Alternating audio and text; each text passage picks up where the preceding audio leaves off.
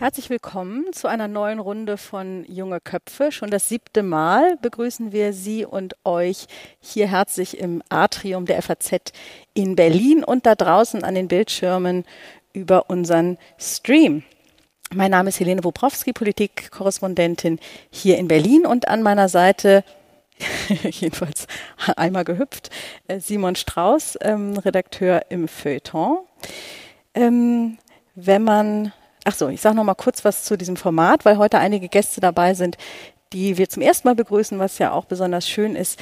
Wir haben also, ich habe mir das vorhin überlegt, einen neuen Slogan uns, über, uns überlegt, nämlich das Beste aus zwei Welten, ähm, Politik und Kultur ähm, und das noch in Jung. Ähm, also wir ähm, haben uns überlegt, dass wir die, auf die großen Themen unserer Zeit mit einem weiten Winkel, also ein bisschen aus der Vogelperspektive, schauen wollen und diskutieren wollen mit interessanten Gästen, die auch dazu noch jung sind. Ähm, unsere, unser Publikum ist auch jung und äh, auch die, die wir nicht sehen können, sind wir ganz sicher, dass sie zumindest jung im Kopf sind. Ähm, und ähm, ja, im letzten ähm, Oktober haben wir angefangen, wurden ein bisschen ausgebremst durch die Pandemie und freuen uns, dass wir jetzt nach und nach auch hier wieder das Leben zurückkehrt. Wenn man draußen hier reinkommt, sieht man ein Werbebanner der FAZ aus dem Jahr 2019. Jedenfalls zeigt es eine Zeitung aus dem Jahr 2019. Ähm, und in unserem sogenannten Eckenbrüller, das ist der kleine Text, die kleine Nachricht oben links auf der Seite 1 der FAZ, äh, ist ein Zitat und das heißt, ähm, der Osten blickt anders auf Russland. Und in diesem kurzen Text handelt es also von ähm, Kretschmer, dem sächsischen Ministerpräsidenten, der damals zu Besuch in Moskau ist und sich mit Putin ausgetauscht hat und dann erklärt hat, dass der Osten also in der Frage Russland ähm, anders tickt, nämlich Russland freundlicher tickt. Das war also im Juni 2019 und wir sind jetzt im Mai 2022, also drei Jahre später. Und die Welt hat sich, so hat es jedenfalls die Außenministerin gesagt, so verändert, dass wir in einer neuen Welt aufgewacht sind. Wir wollen also heute darüber reden, wie blickt Deutschland, wie blickt insbesondere der Osten auf Russland, aber auch, was ist eigentlich 32 Jahre nach der Wiedervereinigung der Osten, fühlt es sich überhaupt noch anders an, aus dem Osten zu kommen? Was heißt das für junge Leute, welche die möglicherweise sogar nach der Wende geboren sind, also ganz jung sind? Ähm, gibt es sowas wie eine ostdeutsche Identität? Was ist mit der, was hat es zu tun mit dem Strukturwandel? Robert Habeck war gestern in Schwedt, ähm, wo natürlich die Dinge auch nicht ganz einfach sind. Wir kennen es auch aus der Lausitz. Also es gibt natürlich immer noch bestimmte Probleme, die im Osten jedenfalls stärker vorhanden sind als im Westen. Über all das wollen wir sprechen mit einem Gast, der jung ist, der aus Ostdeutschland ist, der Schriftsteller ist und heißt Lukas Rietschel. Und Simon wird ihn uns jetzt vorstellen.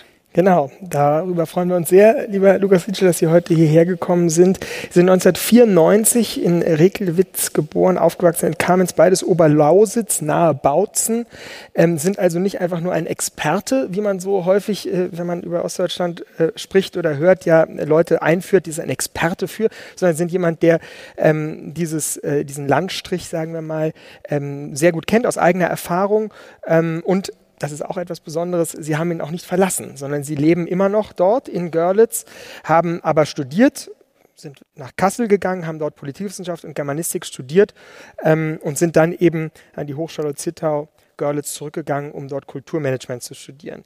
Was ich interessant finde, ist, dass sie ähm, noch sozusagen vor ihrer literarischen äh, Tätigkeit, ihrer literarischen Karriere ähm, angefangen haben, wirklich auch akademisch nachzudenken, was kann man in Görlitz verändern. Sie haben ihre Masterarbeit geschrieben, einen Entwurf für, das, für ein jüdisches Museum in Görlitz und sind jetzt auch daran beteiligt, ein Literaturhaus in der alten Synagoge dort mit aufzubauen. Also ähm, neben dem akademischen und dem ähm, literarischen Schaffen sind sie auch wirklich jemand, der vor Ort ähm, tätig ist. 2017, das kann man dazu sagen, sind sie auch in die SPD eingetreten, aber als der sozusagen Genosse, den sprechen wir jetzt nicht in erster Linie an, sondern wir sprechen natürlich auch den, vor allem den Schriftsteller an, der zwei äh, sehr beachtete Romane geschrieben hat, mit der Faust in die Welt schlagen, äh, 2018, weil es bei Ulstein erschienen und jetzt zuletzt, nein, das bei Ulstein erschienen und zuletzt eben Raumfahrer bei DTV 2021. Ich ähm, habe als Theaterkritiker, der ich ja auch bin, insbesondere auch ihr erstes Theaterstück ähm, zur Kenntnis nehmen dürfen, Widerstand, was sie für das Schauspiel Leipzig 21 geschrieben haben, auch in der Zeit der Pandemie. Das hat mir deswegen besonders irgendwie imponiert, weil es mit einer sehr direkten, unverstellten Art und Weise das Schicksal der ländlichen Fläche ähm, geschildert hat, wo die Busse nicht mehr fahren, die Kneipen eingehen, die Bäckereien schließen, wo Menschen einsam einschlafen und äh, niemand es merkt. Ähm, das war ein sehr eindrucksvolles, intensives Porträt einer besonderen sozusagen Gesellschaftsschicht und in der Art und Weise, wie Sie sie beschreiben, das ist in Ihren Romanen ja auch so, stellen sie dar, aber beurteilen nicht sofort. Und das ist etwas, was sie, glaube ich, auch auszeichnet vor, vor anderen, die ähm, sich mit dem Ostdeutschen oder mit der ostdeutschen Typologie beschäftigen. Also, lieber Lukas Ritsche, wir freuen uns sehr, dass Sie da sind. Danke für die Einladung. Ja. Sie haben mal in einem Interview gesagt, dass idealerweise all die Leute, die mal nach Berlin oder Leipzig gezogen sind, die Koffer wieder nehmen und sagen, nein, ich gehe wieder in die Kleinen, ich gehe wieder in die Mittelstadt zurück und ich packe mit an und versuche es dort lebenswert zu machen. Mhm. Wäre das ein Ziel von Ihnen, dass wir jetzt alle die Koffer packen? Ähm, also das sind so ein bisschen naive Aussagen, äh, die auch auf meinem eigenen Größenwahnsinn so ein bisschen beruhen, weil ich auch damals dachte, als ich in Kassel war, jetzt gehst du halt zurück als einer der wenigen, die, ähm, weil ja alle immer nur gehen und alles immer nur verschwindet und dann war so mein Eindruck, vielleicht kann man auch dieses aufkommende AfD-Problem einfach demografisch lösen, indem man, indem man jetzt die jungen Leute wieder zurückholt und habe mich an dieser Stelle ganz vorne gesehen.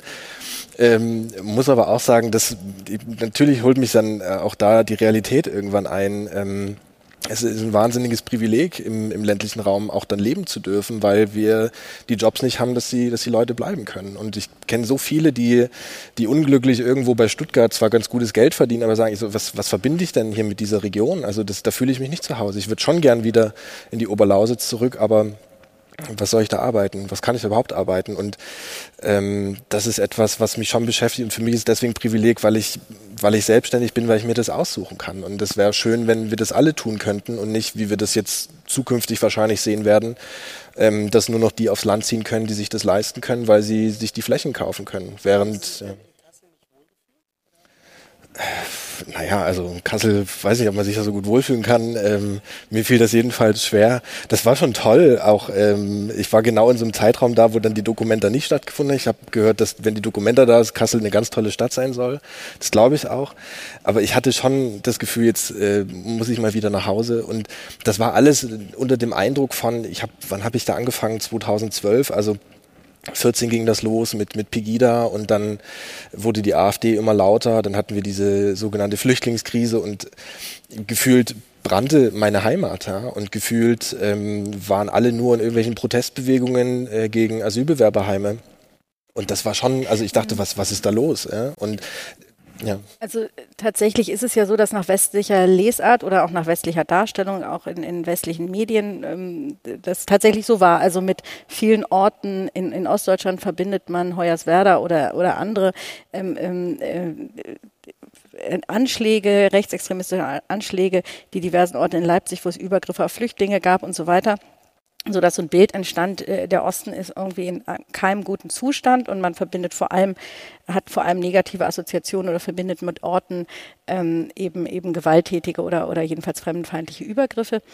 Ähm, und das finde ich jetzt interessant, weil es dieser dieser Blick ist, der von außen auch ein bisschen herablassender Blick ja ist, ähm, der häufig mit der Lebensrealität der Leute gar nicht so viel zu tun hat. Und ich habe das deutlich zu spüren bekommen, als ich mal telefonierte mit einem Thüringer Abgeordneten im Zuge dieser Kemmerich-Wahl, also äh, Kemmerich, der FDP-Politiker, der mit den Stimmen der AfD im Februar 2020 ähm, muss es gewesen sein, zum Ministerpräsidenten für ungefähr ein paar Tage gewählt wurde und dann ähm, wieder zurücktrat.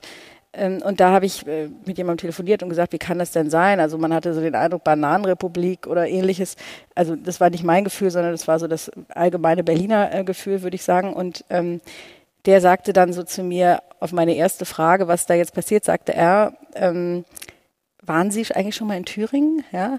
Und dann das konnte ich dann zum Glück bejahen. Ähm, aber er hat dann quasi gesagt, wie gut kennen Sie eigentlich dieses Land? Und kam dann mit diesem, er hat dann gesagt, ja, und in diesen ganzen Talkshows sitzt nie ein Ostdeutscher und so weiter. Und es ergoss sich also dieser ganze, ähm, diese ganze Frustration ähm, auf mich. Und ähm, dann sagte, wir können uns gerne unterhalten, aber kommen Sie nach Thüringen. Ja, ich rede mit Ihnen nur dann, wenn Sie sich auch mal auf dieses Land einlassen. Und ich fand es ganz interessant, weil ich dann mich natürlich selber gefragt habe, wie sehr lässt man sich eigentlich wirklich darauf ein? Wie gut will man eigentlich diese, dieses Land, diese Region Deutschlands kennenlernen, die man als Westdeutscher ähm, ja häufig wirklich auch nicht war gut das kennt. aber Wie als eine Rechtfertigung das? gemeint dafür, dass man dann die AfD da wählt? Oder wie, wie, wie war diese, diese Aussage zu verstehen? Ja, das würde ich jetzt erstmal, äh, kann man sicherlich unterschiedlich einschätzen. Ich habe es jetzt erstmal so äh, hingenommen. Ich fand es natürlich irgendwie, war es äh, irritierend für mich, sowas zu hören, aber ich habe das mal so mit so einem Schritt zurück als ja interessantes Phänomen, dass jemand sich offensichtlich ähm, so angegriffen fühlt, ja, und ständig in so einer Rechtfertigungsposition ist, zu sagen, ihr Westdeutschen habt doch sowieso so viele Vorurteile gegen uns. Empfinden Sie das auch so? Geht Ihnen das auch so, dass Sie manchmal diesen Blick aus dem Westen überheblich finden? Ja, schon. äh, Mich trifft ja gar nicht so sehr. Ich glaube, das ist eher so meine Eltern- und, und Großelterngeneration, wobei man ja auch das immer so ein bisschen relativieren muss. Ich meine, wer, wer von denen hat denn oder die, diese, diese Konfrontation mit dem Westblick, wo, worüber funktioniert die eigentlich? Ist das, ist das natürlich medial? Und wenn man dann schaut, welche Zeitungen werden im Osten eigentlich gelesen und wo sitzen auch dann ihre Abonnenten, eigentlich müsste man sagen, okay, so sehr sind die von dem Westblick gar nicht betroffen, weil die den gar nicht mitbekommen, weil die ja scheinbar nur mit ihren Regionalzeitungen konfrontiert sind. Aber was natürlich dahinter steckt, ist einfach dieses langfristige Narrativ von, wie, wie wurde man angenommen in, dieser, in diesen Nachwendejahren? Ähm, und wie diffamierend war das durchaus und auch welche, welche Wellenbewegungen hat das genommen. Also ich, ich, ich kann mich noch, weil das meine Eltern traf, an diese Bananenwitze durchaus noch erinnern und an, an dieses Titanic-Cover mit meine erste Gurke, äh, meine erste Banane mit dieser geschälten Gurke und so weiter. Das ist etwas, was, ähm, wenn ich in Schulen unterwegs bin, ähm, dort die jungen Menschen gar nicht mehr so richtig mitbekommen oder die können sich da gar nicht so reinfühlen.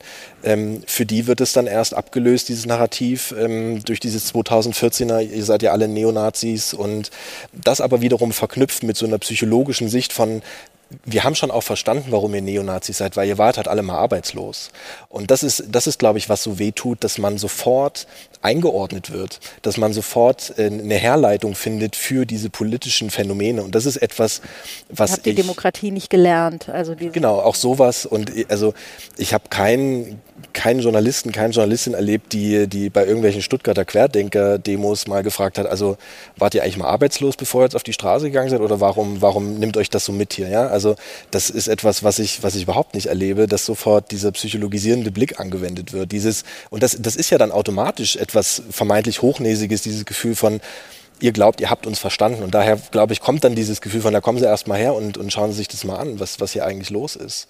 Aber es ist auch, ja, es ist natürlich auch ein bisschen eng gedacht, ähm, dass man auch glaubt, man, man könnte das verstehen, wenn man einmal hingeht. Und ähm, ich finde immer, das ist sowieso etwas, was, was glaube ich, Journalismus gar nicht so sehr leisten kann. Man, man, geht, man geht mal kurz hin, man nimmt die Phänomene mit, aber so die langfristige Entwicklung zumindest, was vorher, nachher war, dafür gibt's dann, finde ich zum Beispiel auch, auch Kunst und vor allem Literatur, die das, die das nochmal anders machen kann. Mir geht es jetzt auch gar nicht nur um die Journalisten, sondern Total, insgesamt. klar. Das ist ja nur eine sozusagen ein Sprachrohr von, von gesellschaftlichem Blick. Aber gibt es denn überhaupt sowas? Sie haben jetzt gerade die, die ganz junge Generation angesprochen, die dieses Titanic-Cover gar nicht kennen.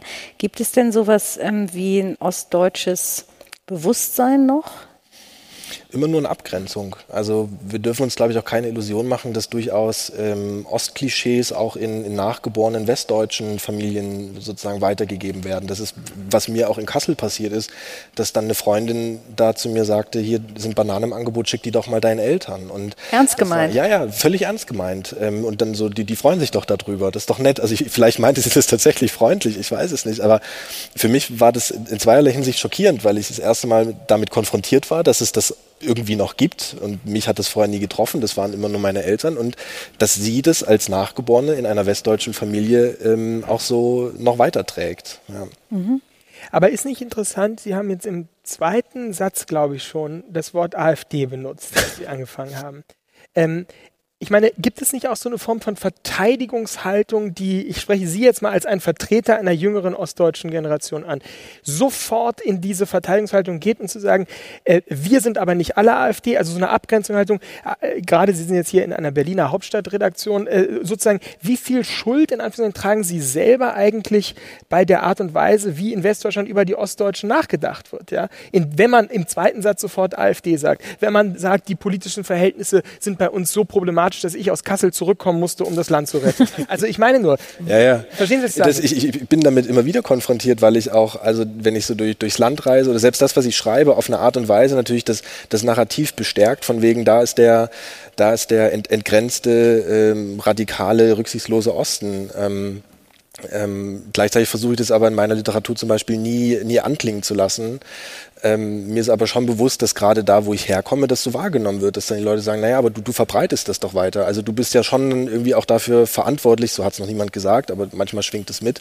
dass, ähm, dass die Leute sich hier unwohl fühlen, die, die fremd sind. Also haben Sie das Gefühl, dass westdeutsche, sagen wir mal jetzt auch Medien oder das Publikum eigentlich diese Geschichte hören will?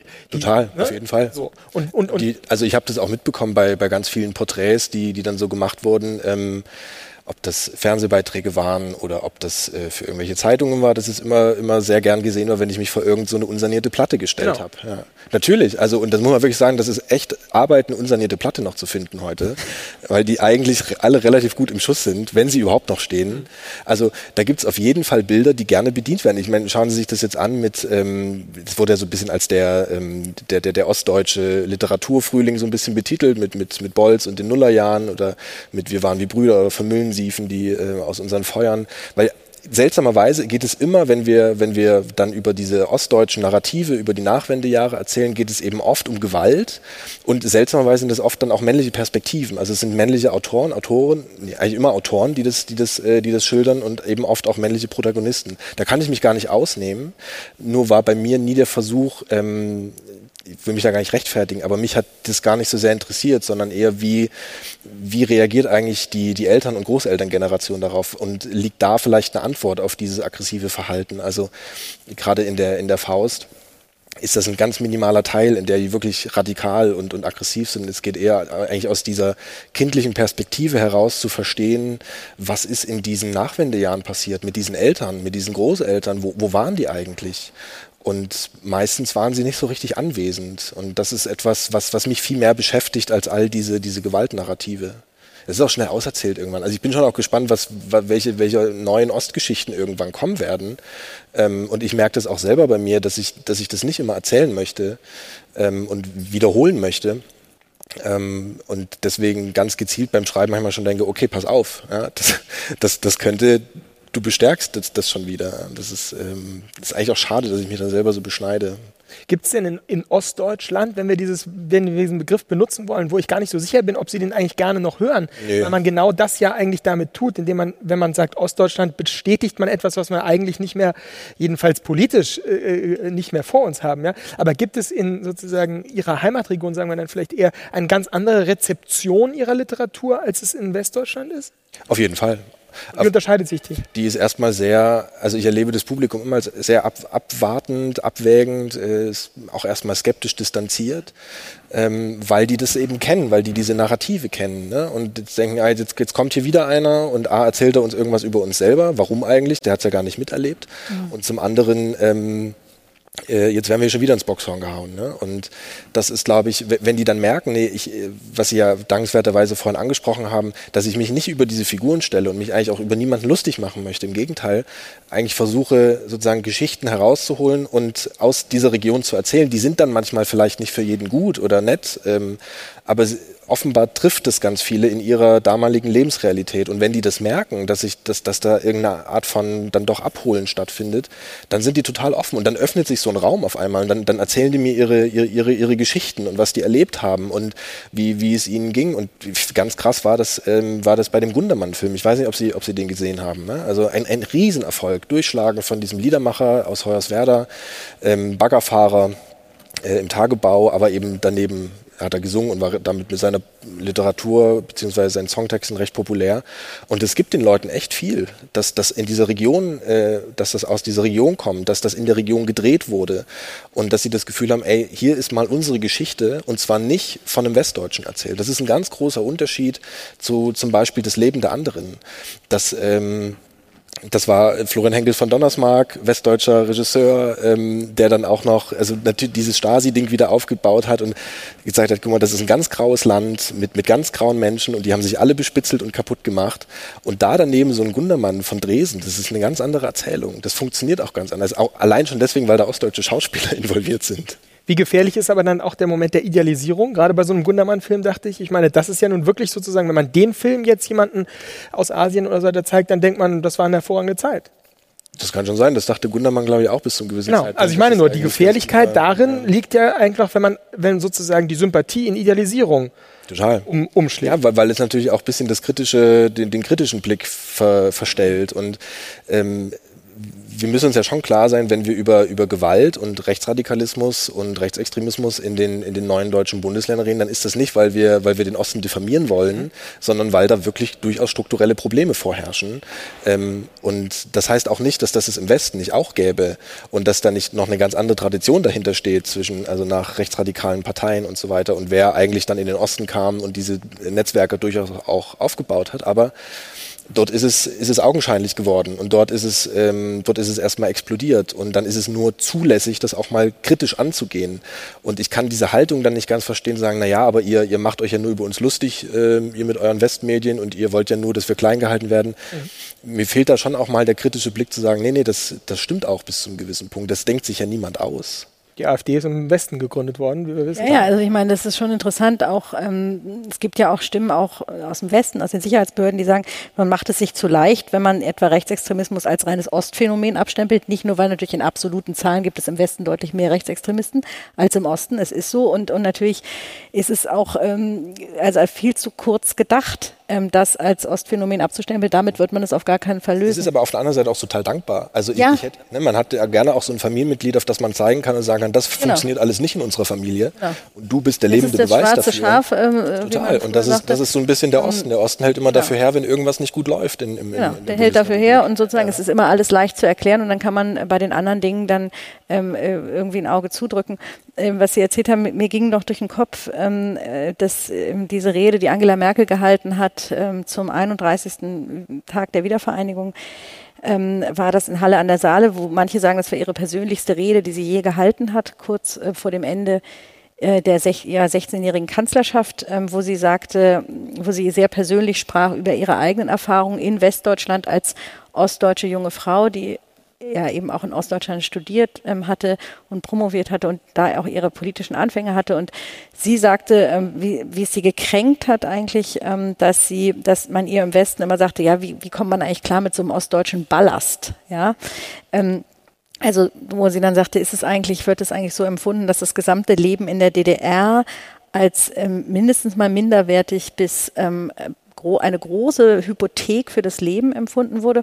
Und das hängt ja auch zusammen mit dieser ganzen Debatte über den Unrechtsstaat. Also die Menschen, die sagen, dass wir wollen nicht die DDR als Unrechtsstaat bezeichnen, das wird ja so begründet, dass sie sagen, das ist dann eine allgemeine und insgesamte Delegitimierung von allem, was da stattgefunden hat. Also was ich immer schwer nachzuvollziehen finde, aber ich bin ja eben auch aus dem Westen, ähm, dieses, dann wird, tut man ja so, als seien die geschlossenen Ehen irgendwie auch nicht in Wahrheit geschlossen und alles, was da passiert ist, sei quasi komplett unrechtmäßig gewesen.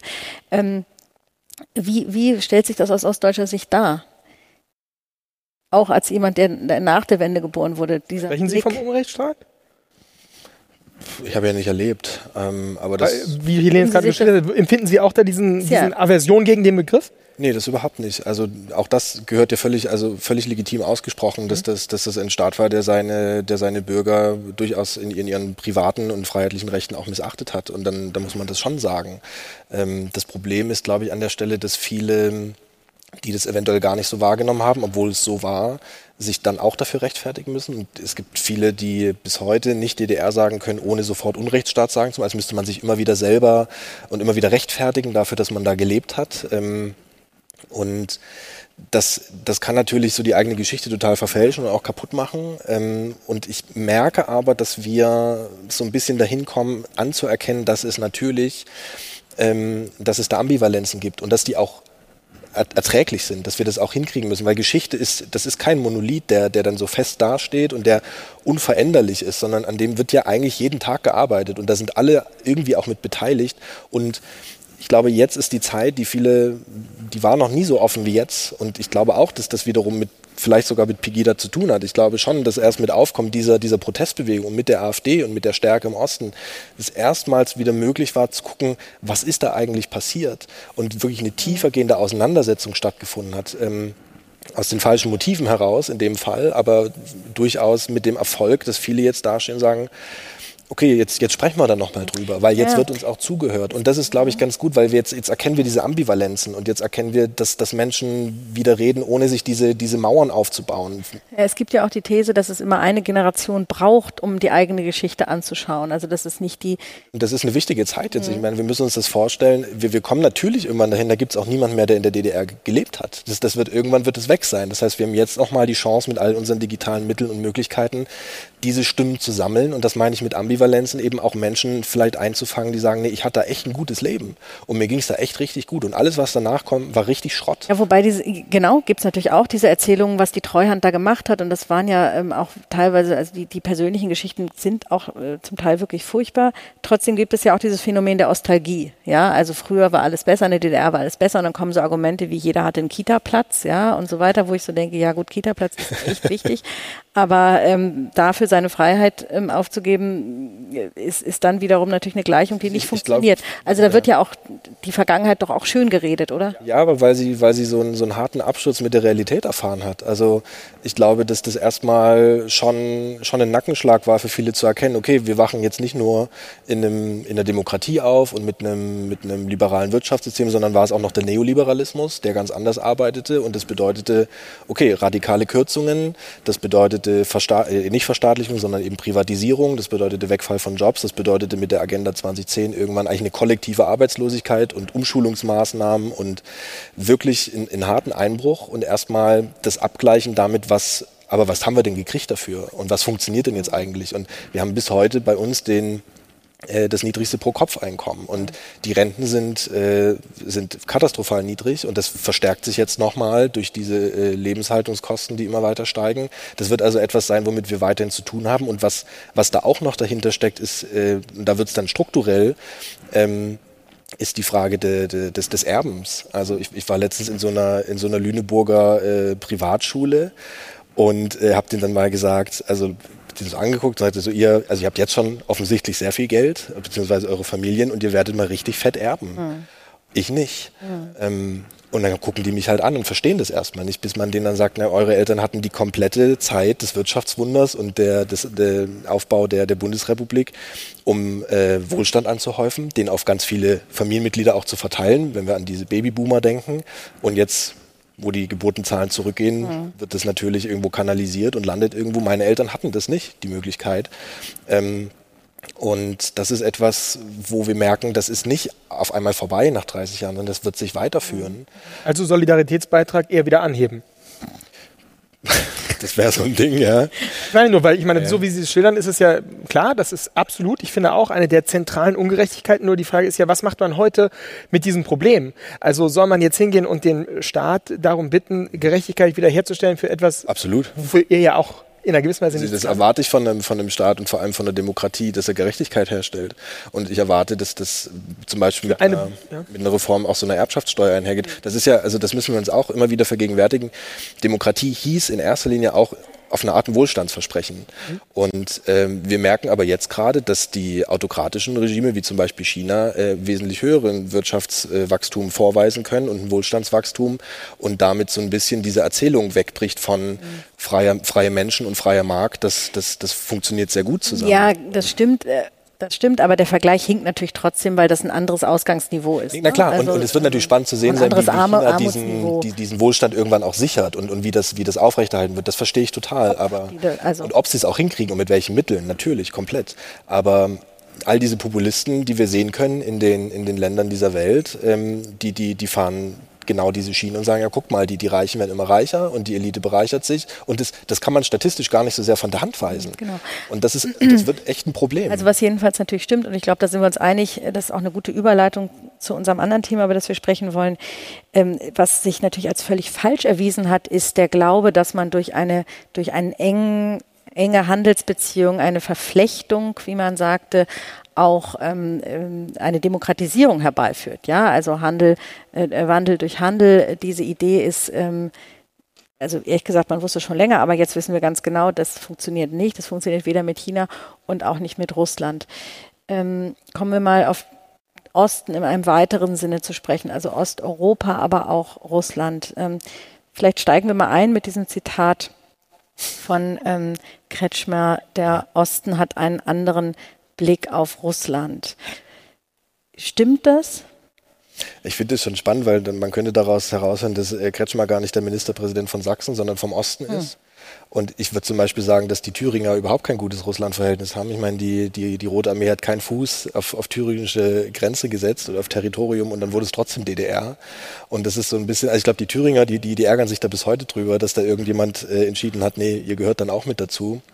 Eigentlich hätten die wahrscheinlich zum Westen noch gehören können. Und das sind so Sachen, das stört mich denn schon. Also, dass man das so verallgemeinert und das ist in sich auch total hinkt. Ich weiß, wo, womit belegt er das? Ähm, ja. Und ich glaube, was, was ja durchaus stimmt, ist, es gibt eine, die sächsische Nähe ist, ist nicht abstreitbar und das hängt auch ein bisschen damit zusammen, dass das, dass das kulturell wichtig war. Also ähm, wenn wir zum Beispiel an die Sixtinische Madonna denken, im, in den alten Meistern in Dresden, und die Dresdner sind wirklich extrem stolz auf ihre alten Meister und auf ihre, auf ihre Elbflorenz und was da alles dranhängt.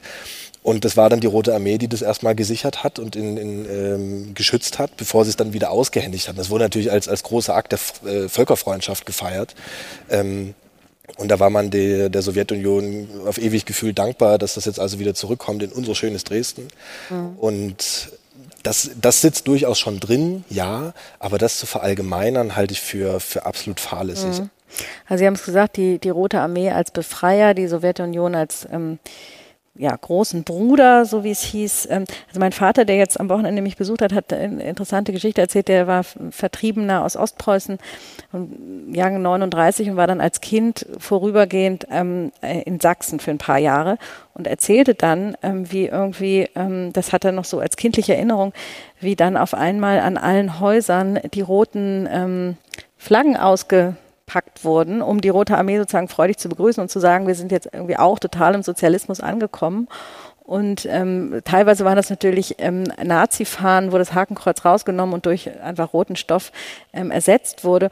Und wo man sich dann so fragt, wie ist das denn vom Selbstverständnis? Also wurde da auch die, also die Aufarbeitung insofern übersprungen, dass man sofort sozusagen vom Faschismus unmittelbar an den Antifaschismus ja. wechselte und damit natürlich auch gar keine Notwendigkeit war. Gefühlt hatte man ja selber gegen die Nazis gekämpft auf einmal. Ja? Also man war ja eigentlich mit, also qua Territorium auf einmal Antifaschist und hatte, war Teil der Sowjetunion und hatte dann irgendwie Nazi-Deutschland besiegt, was ja gar nicht stimmt. Also da waren vorher noch die Eltern und Großeltern, die haben genau gegen diese Russen, haben die noch gekämpft. Und auf einmal war das, also das, ich, ich versuche mir das auch immer vorzustellen, wie man das hinbekommt, ähm, mit, mit seiner eigenen Identität und Geschichte das so zu vereinen. Ich, und ich glaube, dass das eben keine, keine tiefgreifende ähm, Identifikation mit dieser, mit dieser Befreiungsarmee war, sondern dass das, dass das ganz klar nach außen hin gezeigt wurde. Und das, das ist etwas, ähm, was die DDR-Bürger grundsätzlich sehr gut konnten, also als eine, eine Art ähm, politisch schizophrene Menschen aufzutauchen. Also im Sinne von, man, man ist dann, man ist draußen dabei und man ist bei diesen, bei diesen Märschen dabei und man, man schwenkt die rote Fahne und ist sozusagen politisch nach außen, konform nach außen, aber nach innen hin ins Private erstmal absolut apolitisch. Da hatte die Politik nichts zu suchen. Das ist auch etwas, was in den Nachwendejahren vielen auf den und bis heute vielen ähm, auf die Füße fällt, weil sie merken, was im Westen gang und gäbe ist, nämlich äh, das, das Private ist politisch, also dass auch die Frage des, des Grillfleisches und des, des, ähm, des Ottomotors, dass auch das durchaus eine politische Komponente hat. Das ist, glaube ich, etwas, wo viele heute noch dran zu knaubeln haben, dass es auf einmal am Küchentisch verhandelt wird. Ähm, oder eben andererseits, das ist also die apolitische Komponente, oder dann radikal auch dagegen war in so einer, in so einer inneren Opposition. Und das haben viele, glaube ich, sehr gut hinbekommen, beides zu sein und beides zu zeigen. Und man darf dann eben nicht glauben, wie das vielleicht fälschlicherweise Michael Kretschmer tut, dass nur weil man vorher ähm, die Völkerfreundschaft und den, den großen Bruder so gefeiert hat, dass man das auch wirklich verinnerlicht hat. Ich glaube, das, ähm, das ist mitnichten so. Also Sie sagen, es hat keine historischen oder nicht in erster Linie historische Gründe.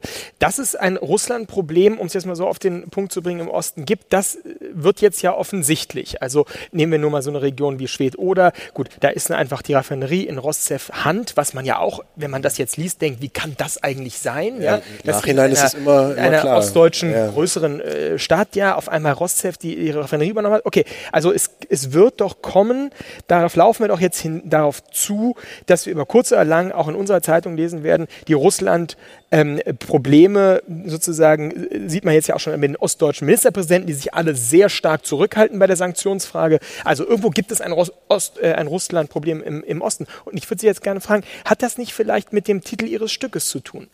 Hat das nicht was mit Widerstandshoffnungen zu tun? Und jetzt ganz unpolemisch gefragt, die man irgendwie angefangen hat nach dieser ersten ähm, großen Euphorie nach der Wende, ähm, wo man ja, das darf man ja auch nicht vergessen, sehr, sehr viel Freiheiten auf einmal bekommen hat und äh, unglaublich positiv eigentlich auch dem Westen gegenüberstand. Helmut Kohl wurde beklatscht. Äh, das ist vielleicht ja, eine Story, aber trotzdem, sie, es stimmt. Ja, ja. Und jetzt ist doch die Frage, für mich, wenn ich manchmal darüber nachdenke, gerade auch angesprochen Dresden und so weiter, Intellektuelle müssen wir jetzt nicht ausführen, aber die sich im rechtsintellektuellen Bereich sehr stark engagieren und so, dass Osten für die in erster Linie eine Widerstandsvokabel ist. Und zwar eine Widerstandsvokabel gegen den westdeutschen Mainstream, gegen das, was hier in Berlin gemacht wird, das, was gedacht wird, das, wie geredet wird, auch eine interessante Frage. Also ist das nicht vielleicht jetzt bei Russland genau auch das Problem, dass sie heute affekthaft reagieren, sagen, jetzt passiert genau dasselbe wie 2015, über unsere Köpfe hinweg wird jetzt entschieden, Sanktionen, Arbeits, äh, Arbeitsplätze werden gestrichen, Hauptsache für die gute Sache. Ja, das ist erstmal eine Trotzreaktion auf jeden Fall. Und was Sie ansprechen, ist ja total interessant, dass ähm, diese, dieses Narrativ von der Osten ist quasi äh, automatisch widerständig und die haben ja schon mal eine Diktatur äh, niedergerungen, alle natürlich konsequent und kollektiv. Das ist ja, was man da auch wieder fälschlicherweise annimmt, dass das äh, bei, bei vielen Westdeutschen auch so ankommt. Also die, die, gerade wenn wir uns diese Querdenkerbewegung anschauen, die das durchaus auch aufgenommen haben und gesagt haben, guck mal, die, die haben es richtig gemacht, an denen müssen wir uns orientieren. Und das ist eigentlich das Ziel. Dort, das sind die, das sind, das sind die gallischen Dörfer, die, die noch Widerstand leisten, die sich das nicht diktieren lassen, die kritisch sind, hinterfragen, ja. Und natürlich steht Russland da auch irgendwie in so einer Tradition von ähm, das Gegenmodell zum Westen. Das propagiert ja auch Putin die ganze Zeit. Ähm, und auch daraus heraus, das haben Sie richtig gesagt, ähm, aus, aus all diesen Enttäuschungen heraus zu sagen, na gut, vielleicht wäre das das interessantere Modell gewesen, mit dem wir hätten arbeiten können, als diese freien Märkte und Turbokapitalismus und was auch immer da so dran steckte. Wie schauen Sie jetzt aber, das ist ja nun auch die Folgefrage, überhaupt auf Osteuropa? Weil da tut sich ja ein enormer Bruch jetzt auf, ja, wie wir sehen. Ähm, wie, wie, analysieren Sie das für sich selber, dass Sie sagen, Polen, ein Land, was eben noch als rechtskonservativ verschrien wurde, Osteuropa, steht jetzt auf einmal da als der Mustereuropäer sozusagen? Ja, gleichzeitig nicht, weil das darf man auch nicht vergessen, noch bevor die all diese, also dankenswerterweise und großartigerweise all diese äh, ukrainischen Geflüchteten aufgenommen haben, ja noch äh, Pushbacks äh, an, der, an der belarussischen Grenze vollzogen haben und dort einen riesen Grenzzaun aufgebaut haben ähm, und scheinbar sehr unterscheiden, welche Geflüchteten nehmen wir auf und welche nicht. Also insofern würde ich mich gegen diesen Musterknaben ein bisschen wehren. Aber was Sie natürlich äh, ansprechen ist, und das betrifft mich auch, ich habe, obwohl ich in dieser Grenzregion aufgewachsen bin, extrem äh, blinde Flecken, was, was Osteuropa betrifft. Mhm. Also ähm, da gab es keinen Polnischunterricht an der, an der Schule. Da gab es maximal so noch ein bisschen Russisch von den alten Russischlehrern und Lehrerinnen. Ähm, das war es dann aber schon so. Ich, ich, kann, ich kann Polnisch von Tschechisch nicht unterscheiden, geschweige denn Bulgarisch, Slowenisch, Ukrainisch, Russisch. Das, das, das kriege ich nicht hin. Ähm, und, das, und da merke ich schon, obwohl ich da in der, in der Grenzstadt wohne, ich habe da Defizite. Wo kommen die her? Habe ich aktiv was dagegen gemacht eigentlich? Und ähm, das wäre jetzt falsch zu sagen, dass, dass, wir, dass wir gesellschaftlich sehr auf diese, auf diese deutsch-französische Freundschaft, sehr auf diese Westbindung schauen und gar nicht so sehr auf das, was, was in Polen eigentlich passiert. Ähm, aber ich habe schon den Eindruck, dass, ähm, dass die deutsch-polnische Freundschaft zum Beispiel eher unter, unter, unter den Tisch fällt, wenn es darum geht, wen besuchen wir, mit wem reden wir, wen treffen wir politisch ähm, das vor allem und ähm, was, was, was wird da eigentlich getan und was sind da für Austauschprogramme? Das ändert sich natürlich. Da passiert eine ganze Menge. Ich sehe es in Görlitz mit den deutsch-polnischen Schulen. Das braucht ja auch erstmal eine Zeit, bis sowas anläuft. Die DDR hatte ja auch kein gutes Verhältnis zu Polen. Das ist ja das Nächste. Also da war ja mit der Solidarność-Bewegung war ja faktisch die Grenze zu. Mhm. Da, da war ja äh, der Ausnahmezustand erklärt, da durfte niemand mehr rüber. Ähm, das lockerte sich auch dann erst viel später mit der EU-Osterweiterung, dass wir angefangen haben, uns mit diesen Ländern zu beschäftigen ähm, und mit deren Transformationserfahrung. Und ich glaube, dass das etwas ist, ähm, was mir immer wieder klar werden muss, dass selbst diese, diese Nachwendezeit im, im Osten Deutschlands, die hat nichts damit zu tun, wie das, wie das in den sogenannten ehemaligen Ostblockländern passiert ist. Ja. Die hatten keinen großen Bruder, die hatten niemanden, der sie unterstützt. Das war alles, da kommt auch dann ein gewisses Selbstbewusstsein. Da war, da war niemand, der, der unter die Arme gegriffen hat und aber auch niemand, der getadelt hat in erster Linie. Das ist, glaube ich, von uns lange ignoriert worden, was da eigentlich passiert ist. Ähm, es gibt ja in Westdeutschland diesen Ausdruck, oder ich kenne ihn jedenfalls, ähm, wenn das passiert, dann ist Polen offen. Ja? Ja. Also im Sinne von, dann ist die Katastrophe da. Ich hatte mal eine Mitbewohnerin, die kam aus Schwedt und dann habe ich mal, als dann die, der EU-Beitritt war, sagte ich uns, hier, guck mal, jetzt ist Polen offen und sie fand es so mittelwitzig. Aber sagt man das in Ostdeutschland eigentlich auch? Dann ist Polen offen? Ja, Polen ist offen und der, der, polnische Abgang ist natürlich auch so ein Punkt. Ja, also wenn man un, un, Abgang, unangekündigt geht. Ja. Ich kenne auch den tschechischen Abgang, das ist, wenn man den polnischen ankündigt. so eine, so eine. Aber ich habe auch gehört, dass die Polen, äh, das ist irgendwie ganz Sagen der russische Abgang. Ja, genau. Jedes Land hat, hat eine eigene, hat da eine eigene Phrase für. Ich, Okay, aber das ist genauso, also diese die auch so Ressentiments, die dadurch zum Total. Ich meine, wir haben auch. immer noch mit den, mit den klauenden Polen äh, zu kämpfen. Also nicht, dass sie tatsächlich klauen, sondern dass, dass sie immer noch mit diesem, mit diesem Stempel belastet sind. Ja? Und das führt dazu, dass wir in Görlitz zum Beispiel, da sind riesige Kameratürme aufgebaut. Also man denkt immer, wenn man von außen kommt, ach, das sind doch so, so Mauttürme oder Blitzertürme, aber nee, das sind die scannen das Kennzeichen und das ist Gesichtserkennung. Also immer, wenn man über die Grenze geht, wird man erstmal erfasst. Und dahinter steckt noch ähm, die sogenannte Soko Argus. Das ist ähm, mit Argusauge und was man sich das immer ausdenkt. Ähm, ein Polizeigesetz, das erlassen wurde in einem 30 Kilometer Sondergrenzstreifen entlang von der, von der polnischen Grenze. Und dort hat man, hat die sächsische Polizei Sonderzugriffsrechte. Die darf da anders kontrollieren, die darf anders äh, Personendaten aufnehmen zum Beispiel. Und dann sitzt da eben diese Soko Argus und wertet all diese, diese Gesichter aus, die da so über die Grenze laufen, mit dem Ziel, Grenzkriminalität zu unterdrücken. Ja, und wenn dann mal was aufgeklärt wird, dann sind es halt eher die Deutschen, die was geklaut haben, ja, oder irgendwelche äh, Drogenabhängigen, die in die Keller eingestiegen sind. Das ist tatsächlich auch ein Problem mit, mit Crystal Meth. Ähm, aber was jetzt passiert ist, wir haben da also diese riesigen Kameratürme und jetzt in Zittau, wo die nicht stehen, beschweren sie sich, dass auf einmal die Kriminalität steigt. Ähm, weil die Leute natürlich, das, das verändert sich entlang der Grenze ähm, und auch innerhalb des Landes. Also das ist da, diese, diese Ressentiments sind da und ich habe das auch oft, wenn ich fahre dann mal, ich fahre viel Zug und letztens war da wieder so, da war so eine Reisegruppe, da gab es irgendwie so ein, so ein besonderes äh, Wochenendticket, da sind dann so mal die Dresdner nach Görlitz gekommen und dann steckten wir im Zug fest, was ja häufig passiert und dann habe ich denen so ein bisschen gefragt, na, was machen sie denn jetzt hier?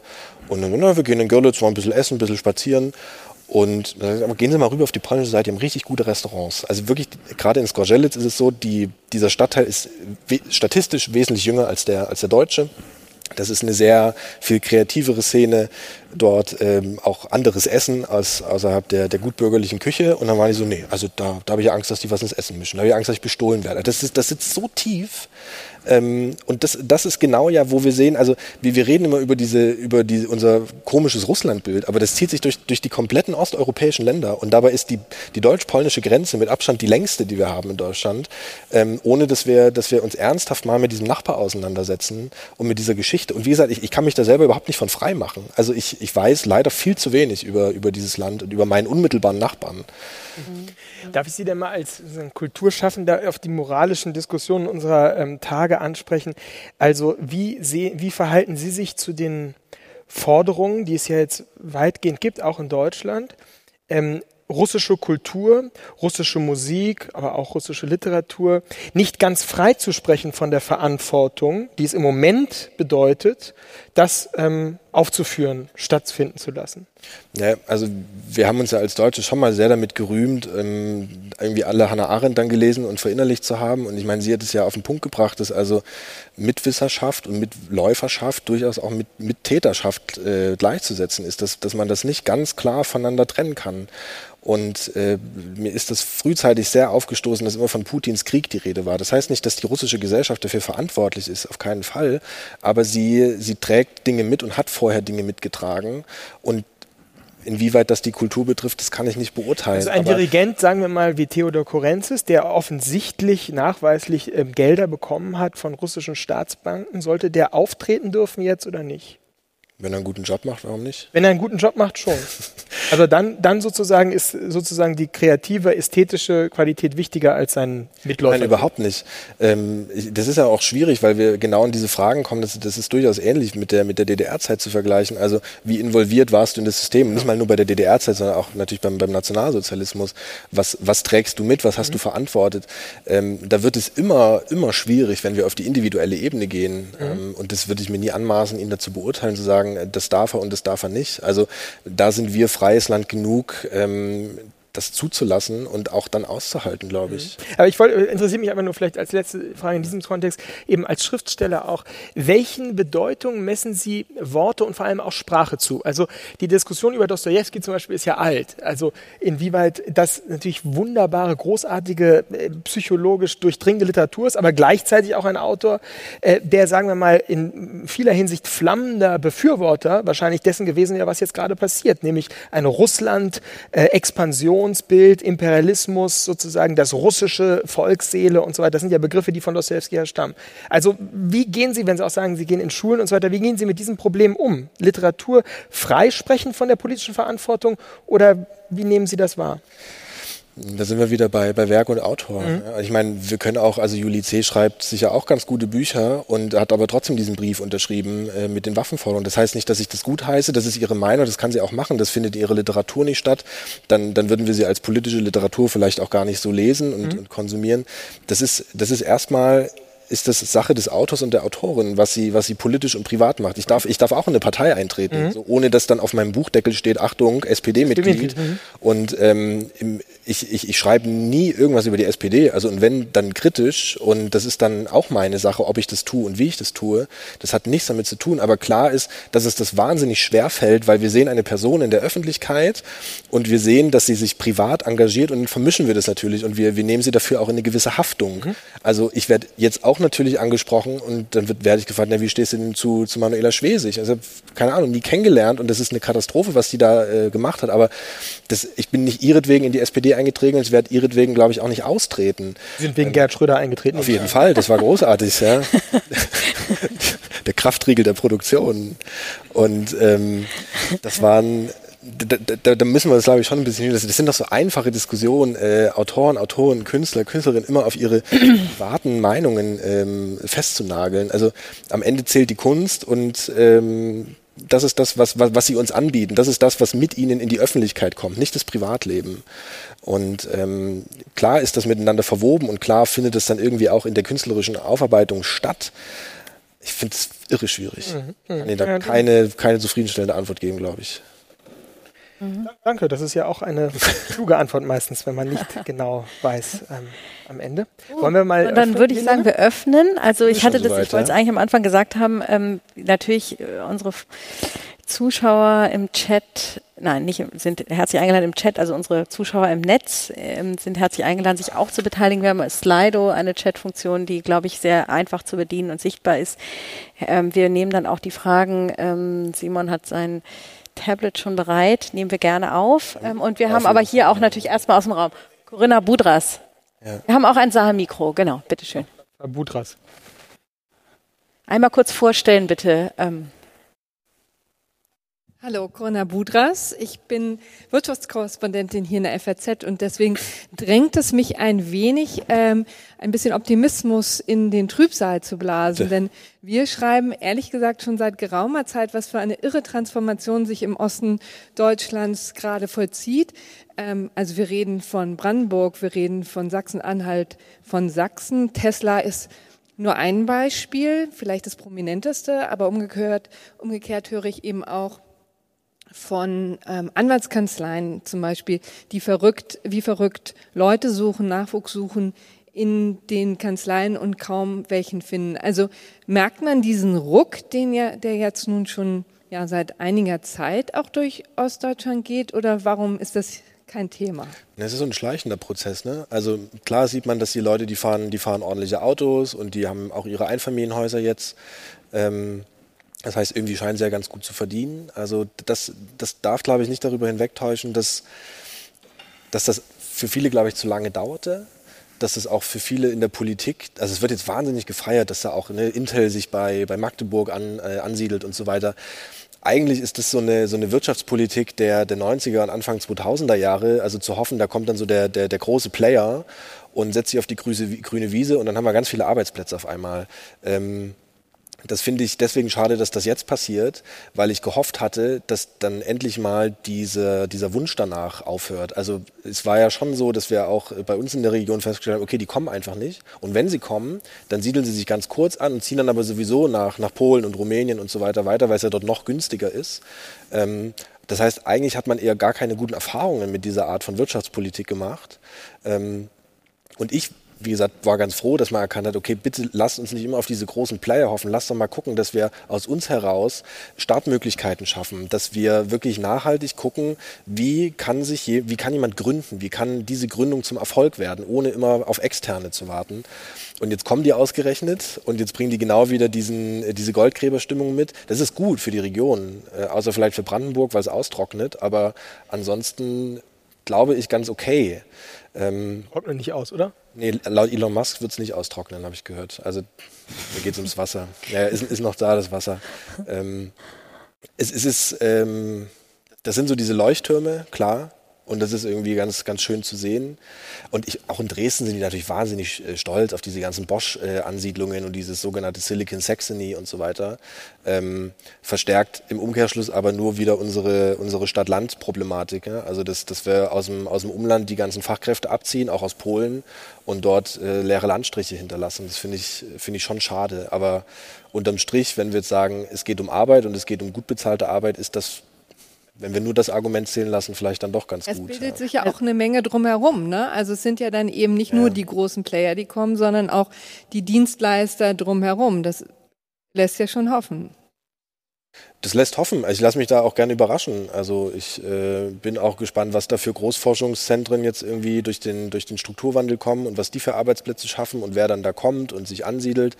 Ähm, das ist alles okay. Ähm, was aber dann eben nicht passiert, ist, dass wir, also dieses ganze Dienstleistungsproletariat, dass wir diese untere Mittelschicht, die so vor sich hinkrebsen, ähm, das, die haben da, glaube ich, nicht so viel davon, wenn da wieder jemand jetzt, was weiß ich, aus Berlin dann nach Görlitz zieht und, äh, und dort arbeiten darf und sich das leisten kann. Also hat Ihr Unbehagen auch damit zu tun, weil das eben nichts Eigenes ist, sondern wieder Amerikaner oder westdeutsche Großunternehmer dahin kommen und so ein bisschen diese Idee auch vom Soli, den Simon vorhin angesprochen hatte, also wir helfen euch jetzt mal ein bisschen, weil ihr es nicht selber hinkriegt. Ja, ich habe immer die Angst, dass, dass am Ende wieder jemand enttäuscht ist. Das ist, glaube ich, was so, was das so trägt bei mir, weil ich eben gesehen habe, da kommen Ansiedlungen und die kamen auch schon und dann sind die wieder weg und man hatte ganz große Hoffnungen.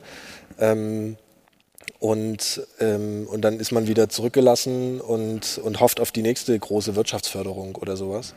Ähm, das, das stört mich so ein bisschen. Ich wünschte mir auch, dass wir mit diesem, eben mit diesem Strukturwandelgeld anfangen, den Leuten zu sagen, eben nachhaltig mit einzubinden. Nicht im Sinne von, wir schaffen jetzt wieder die Arbeitsplätze und wir sorgen dafür, dass aus diesen wegfallenden Plätzen etwas Neues entsteht, was ja nichts anderes als die Versprechen der 90er Jahre, sondern dass man irgendwie guckt, was gibt es schon, wie können wir das fördern ähm, und wie können wir euch vielleicht dazu animieren, euch in diesem Prozess anders zu beteiligen durch Gründungen, ähm, durch selbstständig machen, was auch immer. Ähm, und dann geben wir euch da irgendwelche Kredite und, und helfen euch Darlehen, was auch immer. Also ich wünschte mir, dass das, dass das eine andere Form wäre der, des, des Einbezugs und ähm, dadurch auch der, der, der Teilhabe an, an, diesem, an diesem Wandel, der da stattfindet, als ähm, immer irgendwelche UFOs landen zu lassen. Ich habe hier ein, eine äh, interessante Frage äh, von Andreas Peter. Haben ehemalige DDR-Bürger Ihrer Meinung nach einen Vorteil, in Anführungszeichen, zwei Systeme wirklich erlebt zu haben, also auch vergleichen zu können, was nicht jedem Westdeutschen gefällt? Boah, das ist eine gute Frage. Ähm, auch da münzt es oft da rein, dass man, glaube ich, die eigene, den eigenen Lebenslauf durchaus überhöhen kann, den es da so gab in der, in der DDR. Und ähm, dieses, ich, ich kann das vergleichen, weil ich habe es miterlebt. Ich glaube das nicht immer so ganz. Also wie alt waren die Leute zu DDR-Zeiten, um, um das da schon aktiv durchdrungen zu haben, was das eigentlich ist für ein System, was war ihre, ihre Haltung dazu und wie, wie, wie stehen sie jetzt dazu. Ähm, ich glaube, was, was, was viel tragfähiger ist, ist ähm, für viele, das erlebe ich zumindest jetzt neuerdings, dass sie sagen können, ich bin stolz darauf, Teil dieser Geschichte gewesen zu sein. Ich bin stolz darauf, dass hier äh, bundesrepublikanische Geschichte stattgefunden hat und ich war ein Teil davon. Mhm. Das kann jemand im Saarland nicht erzählen. Mhm. Ja, da passiert, glaube ich, auch sonst relativ wenig. Aber das sind so Leute, die sagen, Uiuiui, jetzt ist aber Saarländer. ähm, Und wurde gerade gewählt. Das ist, ähm, das ist, glaube ich, was, was viele jetzt erkennen. Ja? Also wir haben das mitgemacht und da, da, das war eine harte Zeit, mhm. aber wir haben das geschafft. Und ähm, sich da nicht unterbuttern zu lassen, ähm, das, das ist etwas, was ich, äh, ich bewundere das total. Ich, ich sehe das ja bei meiner Familie und bei meinem Vater, der ähm, der viel auf Montage war. Der war dann zwischenzeitlich, ähm, ist der, ist der in, in der Schweiz auch arbeiten gewesen und fuhr dann mit seinem Trabi irgendwie durch Zürich und so und war dann natürlich auch vielen Klischees ausgesetzt, aber der hat, der hat das geschafft, ähm, die, die Familie durchzubringen, ein Haus irgendwie zu bauen und, und da alles reinzustecken. Und das haben so viele gemacht und die sind so ein Risiko damit auch eingegangen, ähm, wo überhaupt nicht, nicht abzusehen war, was, was bringt eigentlich dieses neue Deutschland? Was bringt dieses, dieses neue Wirtschaftssystem? Was kommt da jetzt auf uns zu?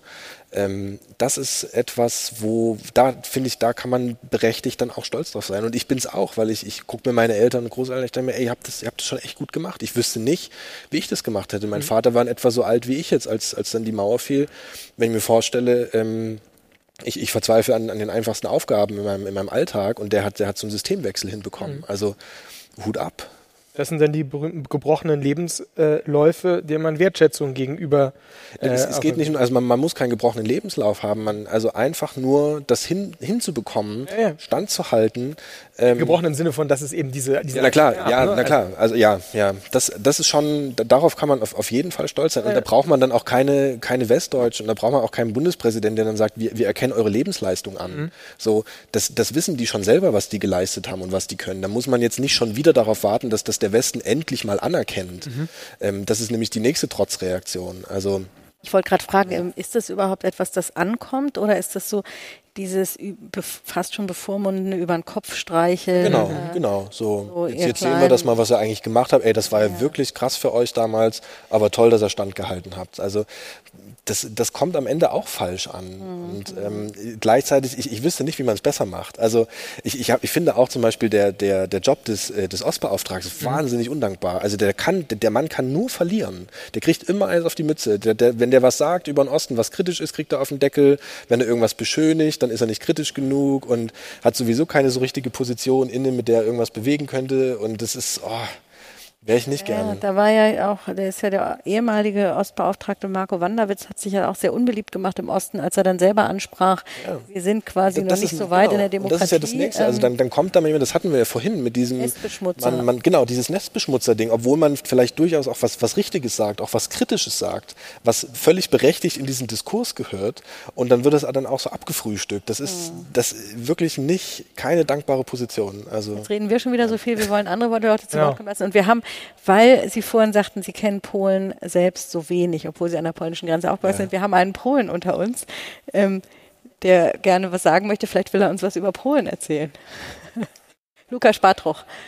Mir kam jetzt nochmal äh, noch die Frage, ähm, weil ich das sehr häufig vergleiche. Ich habe das polnisch, kommunistische Polen zumindest als Kind erlebt und hat man eine bestimmte Perspektive und man vergleicht das sehr oft und versucht, die Ostdeutschen dadurch zu verstehen, dass man da gewisse Parallelen sieht. Und es gibt ja gewisse Parallelen ja durchaus. Ja, es gibt natürlich irgendwie, dass sehr viele Leute, äh, die gut ausgebildet waren, in den früheren Jahren weggezogen sind, genauso wie in Ostdeutschland einfach in den Westen gezogen sind, fehlen diese Leute natürlich auch irgendwie zum großen Teil. Und es gibt diese Probleme.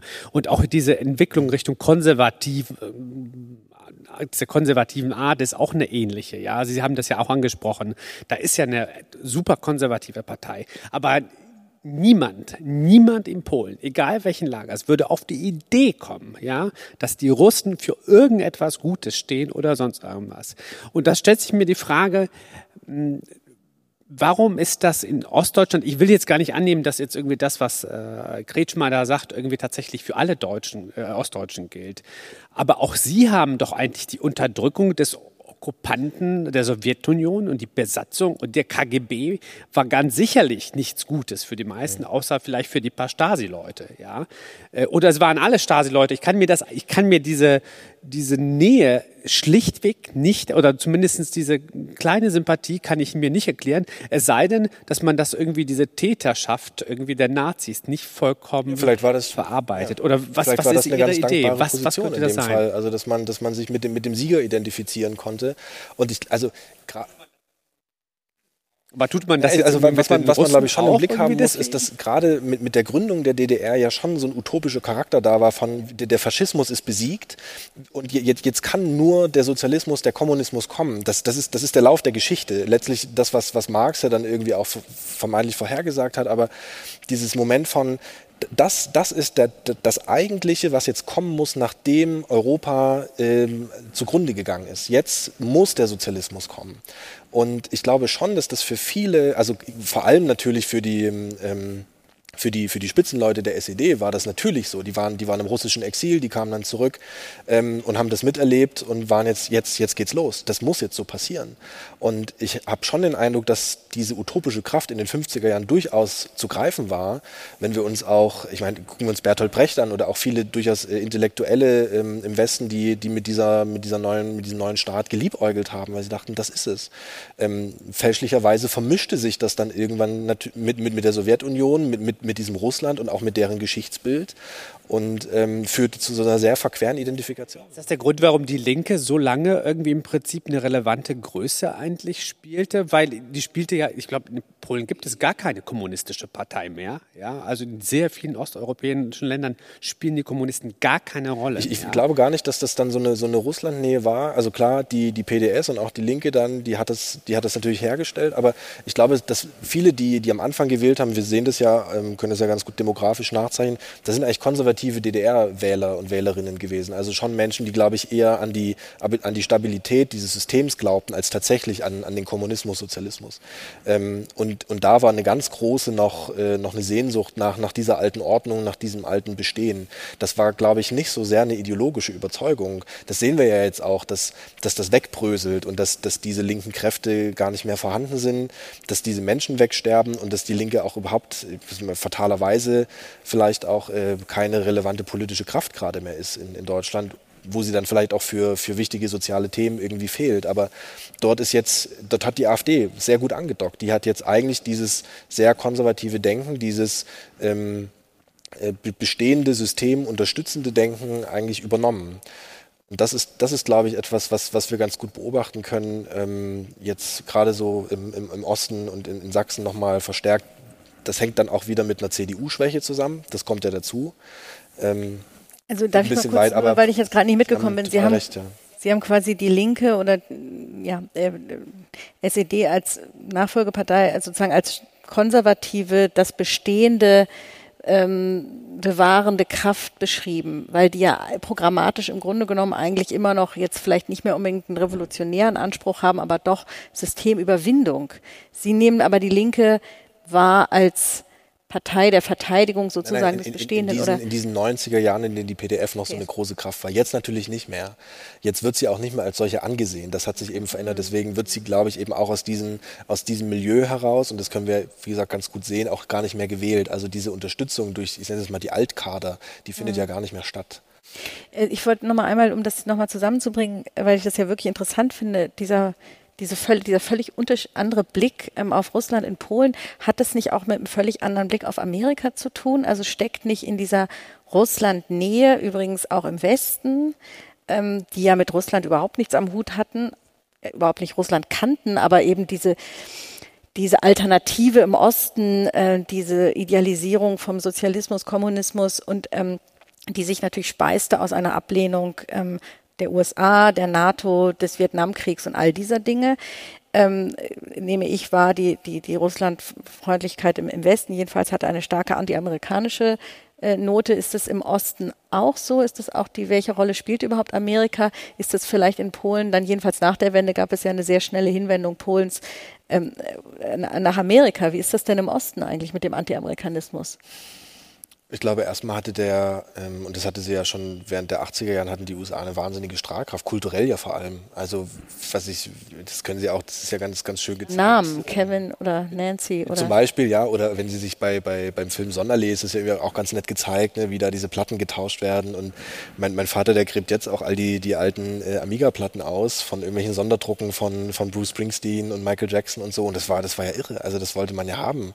Ähm, Das heißt, die, die USA hat kulturell begeistert, während das äh, die Sowjetunion nie so richtig konnte. Die hat, das war, das war ein, ein, ein starres System der, der Unterdrückung, ähm, in dem es eigentlich keinen Raum gab für, ich, ich nenne es mal zum, zum Träumen, ja, oder, oder für so eine Sehnsucht. Die, die bestand beim, gerade im Thema USA irgendwie auch daher, dass man nicht hin konnte und dass es vielleicht auch eine gewisse Überhöhung war. Ähm, und ich habe das so erlebt, dass dann dieser, ähm, diese Terroranschläge in den, in den USA 2001, dass das nochmal, das war nochmal so ein richtiger Schlag, weil man, äh, ich, hatte, ich hatte den Eindruck, dass, dass man mit den, mit den USA eigentlich ganz gut sympathisierte, ähm, dass man da eher Sorge hatte, was, was passiert da jetzt? Und dann, dann rutscht man natürlich in diesen Krieg rein und dann, dann wird die USA zu einer, zu einer Kriegspartei und dann, mhm. wir, wir kennen die, die Entwicklungen mit, mit Schröder und. und äh ich muss trotzdem noch mal ganz kurz einhaken, weil das, also ich finde es interessant und das stimmt ja auch mit den Namen und das, und das Kulturelle und trotzdem weil Sie vorhin über die Linke sprachen, das ist jetzt nur ein Beispiel. Die Linke hat noch in ihrem Wahlprogramm, ähm, was ein halbes Jahr alt ist, drinstehen, wir wollen die NATO abschaffen und ersetzen durch ein kollektives Sicherheitsbündnis unter Einschluss Russlands, was natürlich das vertreten die heute auch nicht mehr. Man weiß nicht, wann das vielleicht irgendwann wiederkommt. Aber ähm, das ist völlig irrsinnig aus, aus heutiger Sicht. Ähm, das gibt es ja auch. Also es gibt ja auch diese starke Ablehnung der NATO. Ja. Jedenfalls im, auch. Ich, habe also auch nie, nie mit, mit den Linken sympathisieren können, weil die für mich ein ganz verqueres Russland Nee, aber jetzt die Linken als eine Stimme in, ja. der, in, in, in Ostdeutschland. Also das gibt es doch auch. Oder die starke Ablehnung vom amerikanischen, ich sage jetzt ja, mal in Anführungszeichen, Turbokapitalismus. Und der Aggressor durchaus, das steckt drin. Und da, das ist auf eine Art auch äh, alte sowjetische Propaganda. Also wenn, wenn Sie sich äh, so dieses, dieses Frauenkirchen- und, und Dresden-Narrativ anschauen mit, äh, wer hat eigentlich die Stadt zerstört? Das waren eben die, die imperialistischen Bomben. Und das war der imperialistische Bombenterror. Und äh, da gibt es Menschen in Dresden, die da, die da heute noch hinterher weinen, dass, dass unser schönes Dresden, also das hätte ja gar nicht kaputt gemacht werden müssen, ne? wenn jetzt nicht die bösen, die bösen Bomben der Briten und Amerikaner gekommen wären. Weil das ja alles anti Antifaschisten Richtig, waren. Richtig, in Dresden, das ist eine ganz klassische antifaschistische Hochburg. ähm, und das, das, das sitzt total drin. Also der, der, der Aggressor und vor allem jemand, und das ist ja auch was, was Putin sehr bedient, ähm, die, die, Heuchelei des Westens. Also auf der einen Seite die, die, die Werte hochhalten und äh, dann aber die konsequent unterlaufen und einmarschieren und unterdrücken. Und ich, ich glaube, dass das auch vielen klar geworden ist ähm, in, in den Nachwendejahren und bis heute, dass diese Strahlkraft des Westens und der USA und dieses, äh, ja, dieser kulturelle Hegemon, dass das äh, erkämpft wird sozusagen durch, durch Waffengewalt und dieses die, mhm. die Demokratie irgendwo hinbringen, wo sie nicht hingehört. Das habe ich sehr oft gehört im, im Zusammenhang mit diesem Afghanistan-Feldzug damals. Also Re Regime Change. Ja, ja, genau. Okay, wir wollen aber unsere Freunde in, im Netz zu Wort kommen lassen. Ähm, Marie aus Urschatz fragt. Oh, Urschatz. Ähm, Sie haben im Anfang, in den ersten Minuten, ein Wort benutzt, das sonst eher im konservativen Bereich benutzt wird. Heimat. Was verstehen Sie unter Heimat? Oh Gott. Die, die ganz großen Diskurse. Ich habe äh, hab überhaupt keine Ahnung, was Heimat bedeutet. Ähm, ich habe für mich irgendwann festgestellt, dass das, ich meine, das wissen wir mittlerweile alle und das ist nicht nur ein Gefühl und das ist auf keinen Fall an irgendein Territorium geknüpft, sondern für mich war das immer der Moment von, ich, ich kann meine, meine Umwelt irgendwie verstehen und lesen. Also das heißt, dass ich irgendwo sein kann und ich erkenne, ich erkenne in der Architektur zum Beispiel die Geschichte meiner Stadt. Ähm, und ich weiß, dass äh, zum Beispiel, wenn es heißt, da, da sollen Häuser weggerissen werden und da soll ein Parkhaus entstehen, warum die Leute sich darüber echauffieren. Weil ich irgendwann ein Gefühl entwickelt habe für meine Mitmenschen. Und das kann ich aber nur da haben, wo ich vielleicht eine Weile bin. Das heißt auch nicht, dass das nur da passiert, sondern das kann, glaube ich, überall auf der Welt sein. Ich muss eine Weile da sein und mich offen damit beschäftigen. Und dann habe ich zumindest den Eindruck, entwickelt sich so ein Gefühl bei mir. Ähm, das ist aber auf keinen Fall an, an irgendetwas bei mir geknüpft, was Görlitz, Sachsen oder die Oberlausitz ist. Also ich bin gerne da. Ich weiß nicht, ich kann aber auch, ja. Kassel besonders Kassel, gesehen. Kassel habe ich mich ein bisschen danach gesehen, da habe ich mich wirklich ein bisschen allein gefühlt und einsam ähm, und nicht so richtig zu Hause. Mhm. Ähm, und das kam dann erst wieder, als ich, als ich dann wieder zu Hause Hat das auch was mit Sprache zu tun? Ich erinnere mich, dass Sie irgendwie mal gesagt haben, es gibt in, in, in Sachsen durchaus Tendenzen, dass sich in einer jüngeren Generation das Sächsisch abtrainiert wird, um eben nicht sofort erkennbar zu sein. Ja. Die Sachsen ja auch jetzt nicht. Also ich meine, inwieweit Sp Sprache, auch Färbung von Sprache eine Rolle für Heimat? Ich habe hab eher umgekehrt den Eindruck, dass es bei, bei jungen Menschen eher, eher wieder überhöht wird. Aha, okay. so rum, dass es eher die Elterngeneration war, die versucht hat, das nicht zu sprechen, um, okay. um sich nicht erkennbar zu machen. Ähm, um sich eben nicht diesen Klischees auszusetzen äh? mit Bananenwitz und, und sowas. Und dass es jetzt aber Menschen gibt, die, die das ganz bewusst inszenieren und die sich auch bewusst so anziehen, vielleicht wie man das jetzt aus den 90er Jahre irgendwelche Neonazi-Dokumentationen sieht, einfach um ganz bewusst zu provozieren mit diesem ostdeutschen Image. Mhm. Also ich meine, das, das geht so weit, dass dann, dass dann bei Dynamo Dresden im Stadion dieses Ost-Ost-Ostdeutschland gesungen wird oder sowas. Also die nehmen das ja auch auf und, äh, und arbeiten ja in die Gegenrichtung, weil sie wissen, wir, wir werden immer diffamiert und über uns wird sie lustig gemacht, jetzt, jetzt drehen wir den Spieß um und jetzt wird richtig auf die Kacke gehauen. Gibt es den Typus des Ost ostdeutschen Hipsters? Stimmt, aber den habe ich in Görlitz noch nicht gesehen. Okay. Hier sitzt sind Sie nicht einer? Bin ich einer? Ja. Ich, ich war, ich war letztes. Oder? Hey, bestimmt ab. Ich, ich, ich, war letztes in Leipzig bei einer, bei einer Lesung und war danach mit, mit all diesen, also waren wir noch in so einer, äh, in, in, so einer Kneipe und das, die sehen alle wahnsinnig cool aus in Leipzig. Und ich merkte dann, wie, wie zwei Frauen sich da mir gegenüber am Tisch unterhielten. Ähm, und immer mich so angeschaut haben und dann habe ich irgendwann geguckt, so was, worüber unterhaltet ihr euch? Und dann meinen die so, ja, über deinen Style, so, das geht halt gar nicht. und du siehst so, da haben wir wirklich gesagt, du siehst so uncool aus. Und da dachte ich schon so, ich, also ich werde mit Großstädten werde ich einfach überhaupt nicht warm. Aber ist das nicht schon dann der Trendsetter? Also ich habe in Berlin cool auszusehen. Je uncooler, desto ja. hipsterer. Aber ich, das ist nicht mein Business, muss ich auch. Das ist auch überhaupt nicht mein Business. Ja. Offensichtlich, ja. So, Viertel vor acht, wir schauen noch einmal in die noch, Runde. Ja, bitte. Bitte. Also ich bin äh, Laura Arndt und ich studiere hier Malerei in Berlin und ich habe eigentlich auch quasi das, was man als einen ostdeutschen Background bezeichnen kann und ich äh, habe das hier in Berlin sehr krass als etwas Identitätsstiftendes erlebt. Also dass andere sich fast gefreut haben, ah, du kommst aus Ostdeutschland, es gibt irgendwie was zu erzählen für dich. Also ich glaube, ich werde oft auch aus einem eher institutionellen westdeutschen Blick gelesen. Also meine Professorenschaft ist irgendwie, ja, die kommen irgendwie alle woanders her. Naja, und auf jeden Fall habe ich das irgendwie so erlebt, dass ich ähm, vorher eigentlich nie wirklich über dieses Ostdeutsche nachgedacht habe und eigentlich erst so hier in der Großstadt auch total mit diesem Narrativ konfrontiert wurde und mich auch selber da irgendwie auch in meiner eigenen Arbeit so sehr krass da hinein vertieft habe und mich auch gefragt habe, ähm, was auch gerade vorhin angesprochen wurde, so dass eigentlich es wichtig ist, dass vielleicht eine Generation dazwischen liegt und dass eigentlich erst vielleicht unsere Generation auch dieses dieses Mysterium auch so ein bisschen anfassen kann, ähm, das sehen kann, weil ich erlebe meine Elterngeneration eigentlich auch als sehr verdrossen, als eher, ja, wir versuchen das Politische zu vermeiden. Und ich frage mich jetzt halt auch so im Hinblick auf deine Romane, ob du denkst, dass es eher ein ja, wie sagt man, ein, Kontem also ein kontemporäres Problem ist, also so im Sinne von, wenn man vielleicht zwei Romane drüber geschrieben hat, ist es irgendwann vorbei und andere setzen sich in ihrer Malerei darüber auseinander, weiß ich nicht, ähm, versuchen irgendwie Mode und Popkultur des Ostens irgendwie zu reflektieren. Du hast Amiga-Platten ja. angesprochen und sämtliche andere Sachen, die, glaube ich, alle in unseren auch Berliner Lifestyle irgendwie so ein bisschen mit einfließen, die also auch dieses post-sowjetische, post-ostdeutsche irgendwie auch cool machen. Und ich frage mich halt, ob, ob das irgendwann auserzählt ist. Also ob es darum geht, ähm, quasi die Sachen einfach zu schreiben und darzustellen, um sie darzustellen, oder ob es da irgendwie, also hofft man, liegt da eine Hoffnung drin, frage ich mich immer. So eine Sehnsucht nach, ähm, wir wollen doch irgendwie eins werden. Also ich meine, wir sind ja eigentlich Nachgeborene, uns ähm, betrifft dieses Thema Wiedervereinigung aus einem ganz abstrakten Hintergrund. Das ist eher so eine, ich, also ich empfinde das immer als eine Faszination, als etwas, das ich nicht erlebt habe, aber wo ich manchmal so eher neugierig wäre und ich hätte gern was davon erlebt und versuche dem eher so nachzuspüren.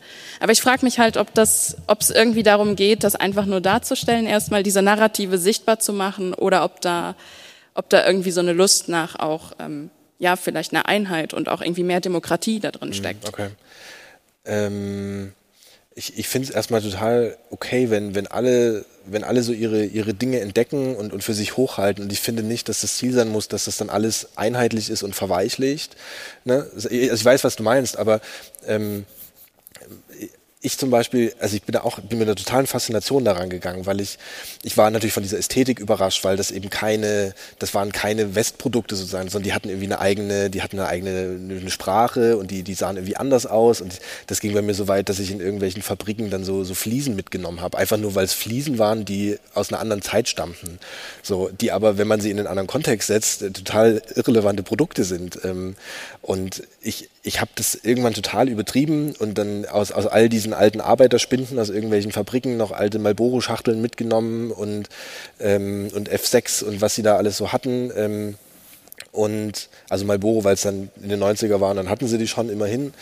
Aber ähm, ich habe dann all diesen Plunder zu Hause gesehen, dachte mir so, was machst du denn jetzt damit? So, was, was ist das denn jetzt eigentlich, was sich da so fasziniert? Und es ging dann schon eher darum, natürlich herauszufinden, was war das für eine Zeit und mit meinen Eltern irgendwie darüber zu sprechen, die aber, wie du ja auch sagst, vielleicht gar nicht so richtig gesprächsbereit waren oder offen waren. Also ich habe das die, die, die sind bei mir auch erstmal so ein bisschen, und ich bin bei denen auf Granit gestoßen, weil ich wollte, ey, was war das und wie, wie, wie, wie hat sich das gelebt, was, was, war, was ist da eigentlich so passiert?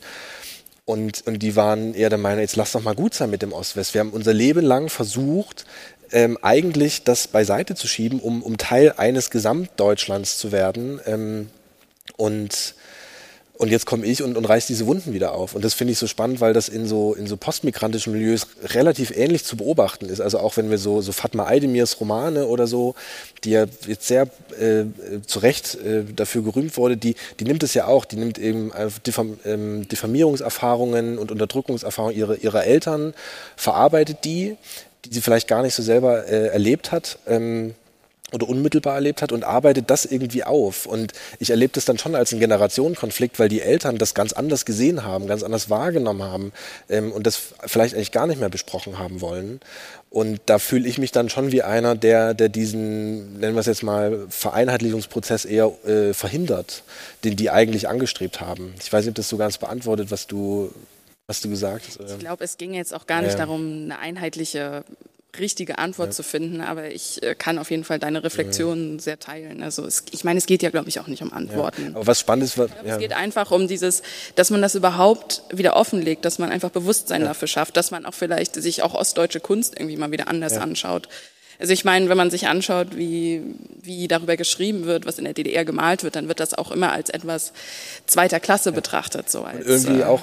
Ihr kanntet ja irgendwie die moderne Kunst nicht und ihr habt euch irgendwie nur auf äh, Basis von Picasso irgendwie entwickeln können und dachte, das ist ja sowieso alles politische Propaganda und also spannend, man hatte auch wir, einen sehr eingeschränkten Blick. Weil, weil, ich meine, da sind wir wieder bei dem Dirigenten, das waren bei, bei ostdeutschen Künstlern und Künstlerinnen genau das Gleiche. Können wir das, können wir das eigentlich zeigen?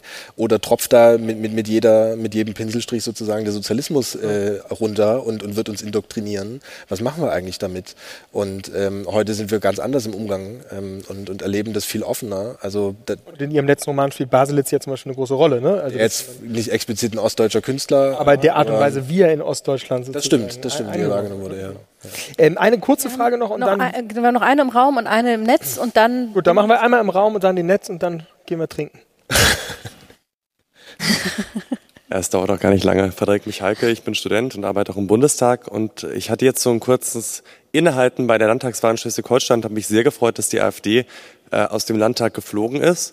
Und jetzt versuche ich die Wendung zu machen, habe mich gefragt, wie, welche Menschen, was wählen junge Menschen im Osten und was wählen junge Menschen im Westen. Und wenn ich mich richtig erinnere, war zum Beispiel die AfD bei der letzten Landtagswahl in Sachsen-Anhalt zum Beispiel die beliebteste Partei unter 30 im Osten oder in Sachsen-Anhalt. Und ich frage mich, wie begegnet Ihnen das? In meiner Welt findet das ja gar nicht statt. Aus einem Blick aus Frankfurt am Main aufgewachsen, jetzt in Berlin. Ist es etwas, was Sie wahrnehmen in Ihrem eigenen Umfeld? Wie erklären das junge Menschen? Und vielleicht die zweite Frage, die sich für mich daran anschließt und man wenn man jetzt ein bisschen zynisch ist, könnte man sogar sagen, Kretschmer und Haseloff sind vielleicht der letzte Bollwall der Christdemokratie gegen etwas, mhm. was noch kommen könnte, in Anführungszeichen?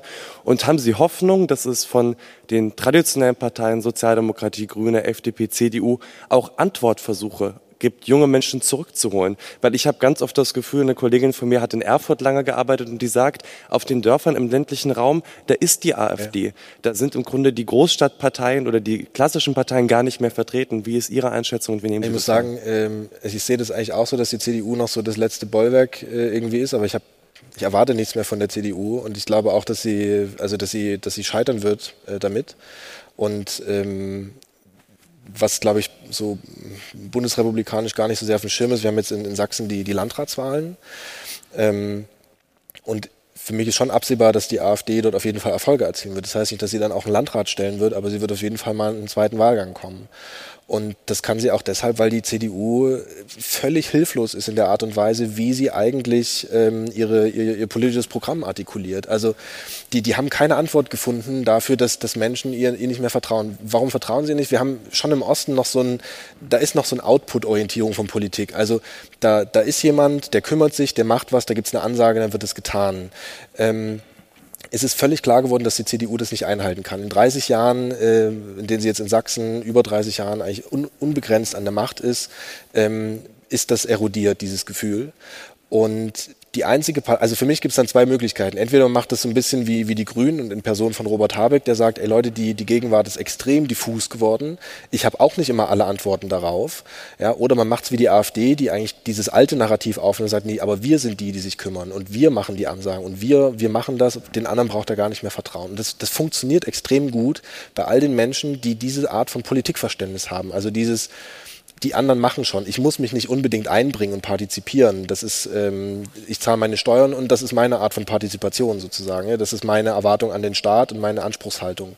Ähm, und die CDU holt das nicht mehr ab. Und ich sehe Michael Kretschmer, das ist ganz spannend, dass sie das so wahrnehmen, weil ich erlebe ihn als wahnsinnig hilflos. Also der, der, der tourt durchs Land ähm, und hat am Anfang versucht, durch seine Gesprächsrunden Leute einzubinden. Und es hat überhaupt keine Strahlkraft mehr. Also ich, irgendwann hat jeder mal dem Ministerpräsidenten irgendwas gesagt. Ähm, und er hat dann gesagt, na, da, da, kümmern wir uns drum. Also eigentlich genau dieses alte Staatsverständnis, eigentlich was sehr monarchisches. Ne? Da kommt der Ministerpräsident, ich erzähle dem was und dann kümmert er sich drum ähm, und hält es natürlich nicht ein. Das kann er auch gar nicht. Dafür hat er gar nicht die, da hat er gar nicht die Macht in, in, der, in der Demokratie. Ähm, und und darauf, darauf folgt nichts. Es, es kommt nichts Ernsthaftes aus diesen Gesprächen heraus. Und wie gesagt, es ist toll, dass alle mal angehört wurden und jeder mal was sagen durfte. Aber eine ernsthafte Einbeziehung der Bürger und Bürgerinnen, auch in diesem ganzen Strukturwandel, äh, die, der jetzt stattfindet, das, das passiert nicht. Und ich erlebe Michael Kretschmer als jemanden, der dem das langsam bewusst wird, dass er sich da abackert und keine Früchte trägt. Und ich glaube, mit den Landtagswahlen, äh, mit den Landratswahlen wird auch irgendwann an seinem Stuhl gesägt werden. Glaube ich felsenfest. Also je nachdem, wie da die CDU abschneiden wird, wird es echt bitter für ihn. Wobei man bei den SPD-Ministerpräsidenten und Präsidentinnen wahrscheinlich sagen kann, dass sie ein bisschen zu sehr aufs Volk hören im Moment. Wenn ich mir jemanden wie Herrn Woidke in Brandenburg anschaue, der sehr stark Russland, äh, russlandfreundlich argumentiert, von Frau Schwesig wollen wir jetzt nicht reden. Also ich weiß nicht, ob es so einfach ist, es immer der CDU nur zuzuschieben. Aber wie auch immer, vielleicht kommen wir zum Abschluss. Im, im sächsischen Fall schon, weil die CDU einfach seit seit der Wiedervereinigung an der Macht ist und dort Strukturen aufgebaut hat und versäumt hat, ihren, ihren Politikstil, glaube ich, zu verändern. Also da, da sehe ich schon Probleme. Ähm, ja, klar, das also interessant ist jedenfalls diese Zuh Zuhörtouren, die ja auch in der Bundes-CDU mal praktiziert wurden und ja so als der das Allheilmittel. Ja, als ja. Schlüssel galten, um das Problem zu lösen, in Sachsen jedenfalls nicht funktionieren. Die letzte Frage heute. Genau, und die letzte Frage, die an den Schriftsteller nochmal geht, schreiben Sie an etwas Neuem. Aha. Ja, ähm, also Lektorin wird schon nervös. Die Lektorin wird nervös. Nein, ich, also ähm, ich habe ein, ich muss ein Theaterstück noch schreiben. Äh, das muss ich im Dezember abgegeben haben. Ähm, das wird, glaube ich, ganz gut. So, stand jetzt, stand jetzt. Ja, für Leipzig? Nee, für Zittau Görlitz, was es eigentlich ganz interessant mhm. macht. Ähm, wann kommt Ihre Heimatstadt? Ja, ja. Äh, ich weiß nicht, wann es gespielt wird. Ich weiß nur, dass ich im Dezember abgeben muss. Dezember abgeben. Und ich habe einen ein Vertrag über ein drittes Buch, aber das ist, ähm, das ist im Kopf noch, noch, noch ein bisschen entfernt. Ja. Sehr gut. Da gibt's Herr Ritschel, wir danken Ihnen sehr, dass Sie hier Titel waren. gibt's schon. Ein Titel nicht, aber dann gibt's Ideen. Also Ideen so, sind da. Ideen, ja, Titel habe ich nicht, um Gottes Willen. Ideen sind die halbe Miete. Vielen Dank, dass Sie hier waren und mit uns gesprochen haben. Ich glaube, das war ein sehr intimer auch Einblick in Ihre eigenen äh, Reflexionsprozesse, nicht immer die ganz klaren Antworten. Das ist ja, wie Sie es gerade jetzt mal Habeck beschrieben haben, vielleicht auch die richtige Reaktion, jedenfalls die intellektuelle Reaktion auf die Gegenwart. Ähm, wir danken Ihnen sehr, dass Sie hier waren. Wir danken Ihnen, dass Sie zugeschaut haben und weisen hin auf das nächste Mal, den politischen Salon. Genau, wir äh, genau, das nächste Mal kommt wieder eine Politikerin, ähm, nämlich Ricarda Lang, Bundesvorsitzende der Grünen, auch ein junger Kopf, 28 Jahre alt. Ähm, und ähm, wir laden rechtzeitig dazu wieder ein. Wir danken außerdem, das haben wir beim letzten Mal vergessen, dem Berliner Ensemble immer Den wieder für diese tolle ja, ja, Stuhl, Brecht. Da saß Brecht schon drauf. Andere Interieur. Wir haben ja deswegen auch erwähnt dem Audio- und Videoteam und so weiter, allen anderen, die dazu beigetragen haben. Schön, dass Sie da waren, Herr Rietschel. Ähm, und dann Danke, bis, bis zum nächsten Tschüss. Mal.